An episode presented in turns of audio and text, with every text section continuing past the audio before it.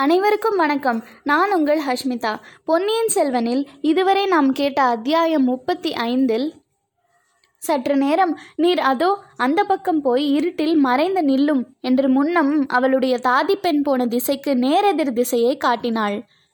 இப்பொழுது தொடர்ந்து கேட்போம். அத்தியாயம் முப்பத்தி ஆறு ஞாபகம் இருக்கிறதா? லதா மண்டபத்தின் தோட்ட வாசல் அண்டை வந்து நின்ற நந்தினி மூன்று தடவை கையை தட்டினாள். அப்போது அவள் முகத்தில் படிந்திருந்த பயத்தின் ரேகையா அல்லது மரங்களின் இருண்ட நிழலா என்று சொல்ல முடியாது. தோட்டத்தில் சிறிது தூரம் வரையில் பெரிய பெரிய அடிமரங்களும் அவற்றை சுற்றி கொண்டிருந்த கொடிகளும் தெரிந்தன. அப்பால் ஒரே இருட்டு பிழம்பாய் இருந்தது. இருளை கீறிக்கொண்டு கொடிகளை விளக்கிக் கொண்டு மரம் ஒன்றின் பின்னால் இருந்து மந்திரவாதி வெளியே வந்தான். நந்தினி தன்னுடைய புஷ்ப மஞ்சத்தில் போய் உட்கார்ந்து கொண்டாள். அவள் அழகிய முகத்தில் இப்போது அமைதி குடிக்கொண்டிருந்தது மந்திரவாதி லதா மண்டபத்துக்குள் நுழைந்தான். தங் தங்க விளக்கின் சுடரொளி அவன் முகத்தின் மீது விழுந்தது. ஏற்கனவே பார்த்த முகமாய் இருக்கிறதே. யார் இவன்? ஆம் திருப்புறம்பயம் பள்ளிப்படையினை அருகில் நள்ளிரவு கூடியிருந்த மனிதர்களில் ஒருவன் இவன். பையில் இருந்த பொன் நாணயங்களை கலகலவென்று கொட்டியவன். ஆழ்வார்க்கடியானை கண்ட இடத்தில் உடனே கொன்றுவிடுங்கள் என்று மற்றவர்களுக்கு கூறிய ரவிதாசன் தான் இவன். வரும்போதே அவன் முகத்தில் கோபம் கொதித்தது. மலர்படுக்கையில் சாந்த வடிவமாய் அமர்ந்திருந்த நந்தினியை கண்டதும் அவனுடைய பூனை கண் கண்கள் வெறிக்கனல் வீசின. மஞ்சத்தின் எதிரில் கிடந்த பலகையில் உட்கார்ந்து கொண்டு நந்தினியை உற்று பார்த்து கொண்டு ஹம் ஹ்ரீம் ஹராம் பகவதி சக்தி சண்டிகேஸ்வரி என்று சில மந்திரங்களை சொன்னான். போதும் நிறுத்து. தாதி பெண் வாசற்படியில் உட்கார்ந்தபடி தூங்கி தொலைத்து விட்டால் போல் இருக்கிறது. சொல்ல வேண்டியதை சீக்கிரம் சொல் என்று அவர் கோட்டைக்குள் வந்துவிட்டார் என்றாள் நந்தினி. அடி பாதகி என்று ரவிதாசன் கூறியது நாகப்பாம்பு சீறுவது போல துணித்தது யாரை சொன்னாய் என்று நந்தினி சாந்தமாகவே கேட்டாள். நன்றி கெட்ட நந்தினியைத்தான் பழுவூர் இளையராணியைத்தான் உன்னைத்தான் என்று ரவிதாசன் தன் ஒரு கை விரலால் அவளை சுட்டி காட்டினாள் நந்தினி மௌனமாயிருந்தாள். பெண்ணே நினைவில் வைத்திருக்க வேண்டிய சில சம்பவங்களை நீ மறந்துவிட்டாய் போல் இருக்கிறது அவற்றை உனக்கு ஞாபகப்படுத்துகிறேன் என்றான் ரவிதாசன். பழைய கதை இப்போது எதற்கு? என்றாள் நந்தினி. இப்போது எதற்கா என்றா கேட்கிறாய்? சொல்கிறேன். ஞாபகப்படுத்திவிட்டு பிற்பாடு சொல்கிறேன் என்றான் ரவிதாசன். அவனை தடுப்பதில் பயனில்லை என்று கருதியவளைப் போல் நந்தினி ஒரு பெருமூச்சு விட்டுவிட்டு வேறு பக்கம் திரும்பிக் கொண்டாள். ராணி கேள். மூன்று வருஷத்துக்கு முன்னால் ஒரு நாள் நடுநிசையில் வைகை நதிக்கரையில் உள்ள மயானத்தில் ஒரு சிதை எரிந்து கொண்டிருந்தது. சாஸ்திரப்படி புரோகிதர்களை கொண்டு அந்திமக்கிரியை ஒன்றும் அங்கு நடக்கவில்லை. காட்டில் காய்ந்து கிடந்த கட்டைகளையும் குச்சிகளையும் இலை சருகுகளையும் கொண்டு வந்து அச்சிதையை அடுக்கினார்கள். மரத்தை பின்னால் மறைத்து வைத்திருந்த ஓர் உடலை கொண்டு வந்து அந்த சிதையில் இட்டார்கள். பிறகு தீ மூட்டினார்கள். காட்டு கட்டைகளில் தீ நன்றாக பிடித்து கொழுந்து விட்டு எரிந்தது. அப்போது காட்டு நிழலிலிருந்து உன்னை சிலர் பிடித்து இழுத்து கொண்டு வந்தார்கள். உன் காலையும் கையையும் கட்டி போட்டிருந்தது. உன் வாயில் துணி அடைத்திருந்தது.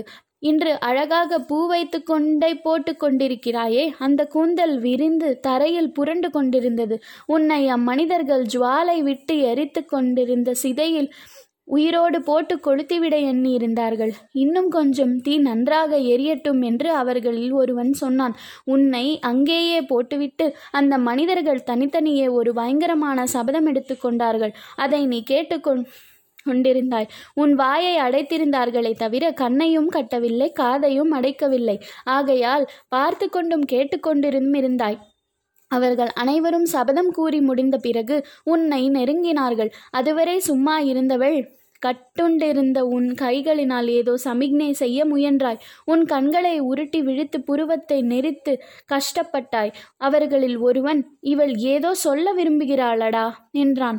பழைய கதையாகத்தான் இருக்கும். தூக்கி சிதையில் போடு என்றான் இன்னொருவன். இல்லையடா தீயில் போடுவதற்கு முன்னால் என்னதான் சொல்கிறாள் கேட்டுவிடலாம். வாயிலிருந்த துணியை எடு என்றான் மற்றொருவன். அவனே அவர்களுக்கு தலைவனானபடியால் உன் வாயிலிருந்த துணியை எடுத்தார்கள். நீ அப்போது என்ன சொன்னாய் என்பது நினைவிருக்கிறதா பெண்ணே? என்று ரவிதாசன் கேட்டுவிட்டு நிறுத்தினான். நந்தினி மறுமொழி சொல்லவும் இல்லை அவனை திரும்பி பார்க்கவும் இல்லை. நெஞ்சில் குடிக்கொண்டிருந்த அருவருப்பை பீதியையும் அதே சமயத்தில் பயங்கர சங்கல்பத்தின் உறுதியையும் அவள் முகம் மண்டலம் காட்டியது. அவளுடைய கரிய கண்களிலிருந்து இரு கண்ணீர் துளிகளும் ததும்பி நின்றன. பெண்ணே பேச மாட்டேன் என்கிறாய். வேண்டாம் அதையும் நானே சொல்லிவிடுகிறேன். அந்த மனிதர்களைப் போலவே நீயும் பழிவாங்கும் விரதம் பூணப் போவதாக சொன்னாய். பழிவாங்குவதற்கு அவர்களை காட்டிலும் உனக்கே அதிக காரணம் உண்டு என்று சத்தியம் செய்தாய். உன்னுடைய அழகையும் மதியையும் அதற்கே பயன்படுத்துவதற்காக கூறினாய். அவர்களுக்கு உன்னால் முடிந்த அளவு உதவி புரிவதாகவும் சொன்னாய். சபதத்தை நிறைவேற்றியதும் நீயே உன் உயிரை விட்டுவிட தீர்மானித்திருப்பதாகவும் ஆணையிட்டு சொன்னாய். உன்னை மற்றவர்கள் நம்பவில்லை. ஆனால் நான் நம்பினேன். நம்பி உன்னை தீயில் போட்டு விடாமல் தடுத்தேன். உன் உயிரை தப்புவித்தேன் இது இதெல்லாம் உனக்கு ஞாபகம் இருக்கிறதா? என்று ரவிதாசன் கூறி நிறுத்தினான். நந்தினி சற்று திரும்பி அவனை பார்த்து ஞாபகம் இருக்கிறதா என்று கேட்கிறாயா? என் நெஞ்சில் அவ்வளவும் தீயினால் எழுதியது போல் எழுதி வைத்திருக்கிறதே என்றாள். பின்னர் ஒரு நாள் நாம் எல்லோரும் அகண்ட காவேரி கரையோரமாக காட்டு வழியில் போய்க் கொண்டிருந்தோம். திடீரென்று பின்னால் குதிரை வீரர்கள் வரும் சத்தம் கேட்டது. அவர்கள் போகும் வரையில் நாம் ஒவ்வொருவரும் தனித்தனியாக காட்டில் ஒளிந்து கொள்ள தீர்மானித்தோம். ஆனால் நீ மட்டும் அத்தீர்மானத்தை மீறி வழியிலேயே நின்றாய். அந்த வீரர்கள் உன்னை பிடித்து கொண்டார்கள். அவர்களுடைய தலைவனாகிய பழுவேட்டரையன் உன்னை கண்டு மயங்கி உன் மோக வலையில் விழுந்தான். அவனை நீ மணந்தாய். என்னை சேர்ந்தவர்கள் எல்லாரும் நான் ஏமாந்து விட்டதாக என்னை இடித்து க கூறினார்கள். நான் உன்னை விடவில்லை. எப்படியோ ஒரு நாள் உன்னை தனியே பிடித்து கொண்டேன்.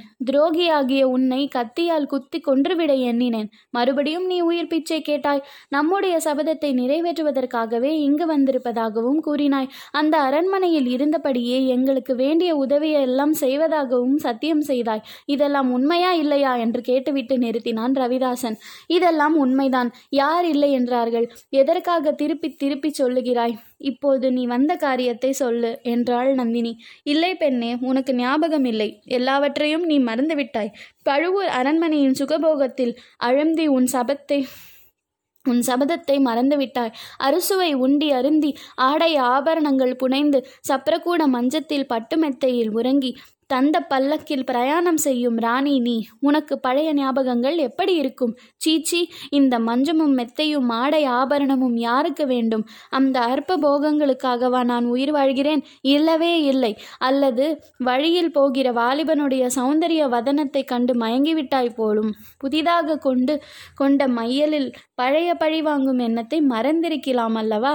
நந்தினி சிறிது துணுக்கம் அடைந்தாள் அதை உடனே சமாளித்து கொண்டு பொய் முழு பொய் என்றாள். அது பொய்யானால் நான் இன்று வரப்போவதாக முன்னதாக சொல்லி அனுப்பியிருந்தும் வழக்கமான இடத்துக்கு உன் தாதி பெண்ணை ஏன் அனுப்பி வைக்கவில்லை?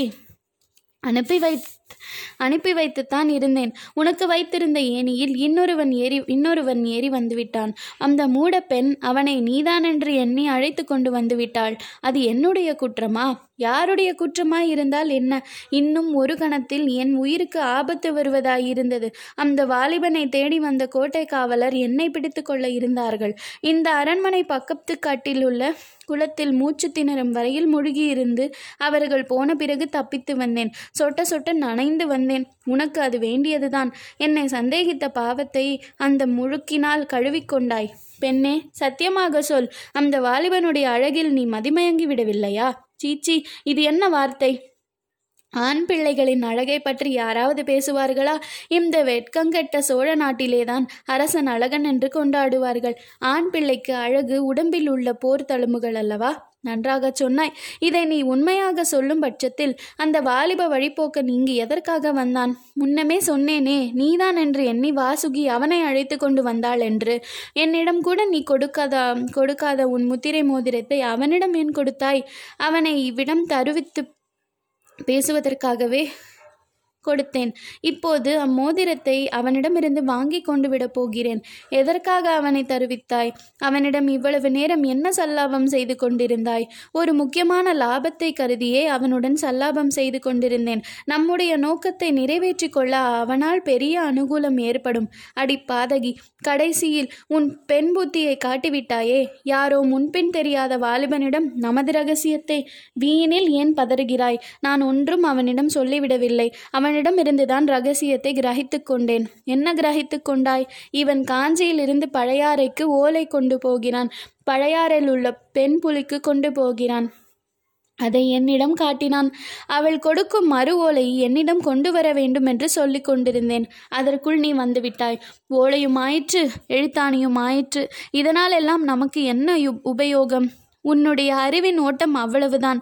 புலிக்குலத்தை அடியோடு அழிப்பது என்று நாம் விரதம் கொண்டிருக்கிறோம். ஆனால் நீங்கள் ஆண் புலிகளை மட்டுமே எண்ணிக்கொண்டிருக்கிறீர்கள். பெண் புலியினாலும் குலம் வளரும் என்பதை மறந்துவிட்டீர்கள். அது மட்டுமல்ல தற்போது இந்த சோழ ராஜ்யத்தை ஆளுவது யார் என்று எண்ணி இருக்கிறாய் பலம பலமிழந்த செயலிழந்த நோய் படுக்கையில் படுத்திருக்கும் கிழவனா? காஞ்சியிலும் இலங்கையிலும் உள்ள இளவரசர் இளவரசர்களா? இல்லை. உன்னை ராணியாக பெரும் பாகியம் பெற்ற தனாதிகாரி பழுவேட்டரையர் தான். இது உலகம் அறிந்ததாயிற்றே. அதுவும் தவறு. உலகம் அப்படி எண்ணுகிறது. இந்த கிழவரும் அப்படி எண்ணியே ஏமாந்து போகிறார். நீயும் இந்த ஏமாற்றத்திற்கு உள்ளாகிறாய். உண்மையில் பழையாறையில் உள்ள பெண் புலிக்குட்டி தான் இந்த ராஜ்யத்தை ஆளுகிறது. அரண்மனைக்குள் இருந்தபடி அந்த கர்வக்காரி சூத்திர கயிற்றை இழுத்து எல்லாரையும் ஆட்டி வைக்க பார்க்கிறாள். அவளுடைய கொட்டத்தை நான் அடக்குவேன். அதற்காகவே இந்த வாலிபனை உபயோகப்படுத்திக் கொள்ளப் போகிறேன். ரவிதாசனுடைய முகத்தில் வியப்புக்கும் மரியாதைக்கும் உரிய அறிகுறிகள் தென்பட்டன. நீ பெரிய கைக்காரிதான் சந்தேகமில்லை. ஆனால் இதெல்லாம் உண்மை என்பது என்ன நிச்சயம்? உன்னை எப்படி நம்புவது? என்றான். இந்த வாலிபனை உன்னிடம் ஒப்புவிக்கிறேன். நீயே அவனை சுரங்க வழியில் கோட்டைக்கு வெளியே அழைத்து கொண்டு போ. கண்ணை கட்டி அழைத்து கொண்டு போ. பழையாறைக்கு அருகில் சென்று காத்திரு. குந்தவை கொடுக்கும் மறு ஓலையுடன் இங்கே அவனை மீண்டும் அழைத்து கொண்டு வா. அவன் தப்பித்து கொள்ள பார்த்தாலும் உன்னை ஏமாற்ற பார்த்தாலும் உடனே கொன்றுவிடு என்றாள் நந்தினி. வேண்டாம் வேண்டாம் நீயும் அவனும் எப்படியாவது போங்கள். அவனை சின்ன பழுவேட்டரையரின் ஆட்கள் கொட்டைக்குள்ளே இப்போது தேடுகிறார்கள். வெளியிலும் சீக்கிரத்தில் தேடப் போகிறார்கள். அவனோடு சேர்ந்து போனால் எனக்கும் ஆபத்து வரும். நான் வந்த காரியத்தை பற்றி சொல். வந்த காரியம் என்னவென்று நீ இன்னமும் தெரிவிக்கவில்லையே. காஞ்சிக்கும் லங்கைக்கும் ஆட்கள் போக ஏற்பாடாகிவிட்டது. லங்கைக்கு போகிறவர்கள் பாடு ரொம்பவும் கஷ்டம். அங்கே வெகு சாமர்த்தியமாக நடந்து கொள்ள வேண்டும். அதற்கு என்னை என்ன செய்ய சொல்கிறாய்? இன்னும் பொன் வேண்டுமா? உங்களுடைய பொன்னாசைக்கு எல்லையே கிடையாதா? பொன் எங்களுடைய சொந்த உபயோகத்துக்கல்ல. எடுத்த காரியத்தை முடிப்பதற்காகத்தான். பின் எதற்காக உன்னை இங்கு வ விட்டு வைத்திருக்கிறோம்? இலங்கைக்கு போகிறவர்களுக்கு சோழ நாட்டு பொன் ஆணையத்தினால் பயனில்லை. இலங்கை பொன் இருந்தால்தான் நல்லது. இதை சொல்வதற்கு ஏன் இத்தனை நேரம்? நீ கேட்பதற்கு முன்பே நான் எடுத்து வைத்திருக்கிறேன் என்று நந்தினி கூற தான் இருந்த மஞ்சத்தின் அடியில் குனிந்தாள். ஒரு பையை எடுத்து ரவிதாசன் கையில் தந்தாள். இது நிறைய லங்கை பொற்காசு இருக்கிறது. எடுத்துக்கொண்டு போ. அவர் வரும் நேரமாகிவிட்டது என்றாள். ரவிதாசன் பையை வாங்கி கொண்டு புறப்பட்ட போது கொஞ்சம் பொறு. அந்த வாலிபனை கோட்டைக்கு வெளியிலாவது கொண்டு போய் விட்டுவிடு. அப்புறம் அவன் வேறு பாதையில் போகட்டும். சுரங்க வழியை அவனுக்கு காட்டிக் கொடுக்க எனக்கு விருப்பமில்லை என்று சொல்லிவிட்டு எழுந்து நின்ற இருண்ட மாளிகை பக்கம் பார்த்தாள். அங்கே ஒன்றும் தெரியவில்லை. விரல்களினால் சமிக்ஞை செய்தாள். லேசாக கையை தட்டினாள். ஒன்றிலும் பலனில்லை அவளும் ரவிதாசனும் லதா மண்டபத்தை பாதை வழியாக சிறிது தூரம் சென்றார்கள். இந்த பிரம்மாண்டமான இருள் மாளிகையில் அங்கிருந்த பிரவேசிக்கும் வாசலை நெருங்கினார்கள். ஆனால் வந்தியத்தேவனை காணவில்லை. சுற்றும் முற்றும் நாலாபுரத்திலும் அவனை காணவில்லை. தொடர்ந்து கேளுங்கள். நன்றி வணக்கம்.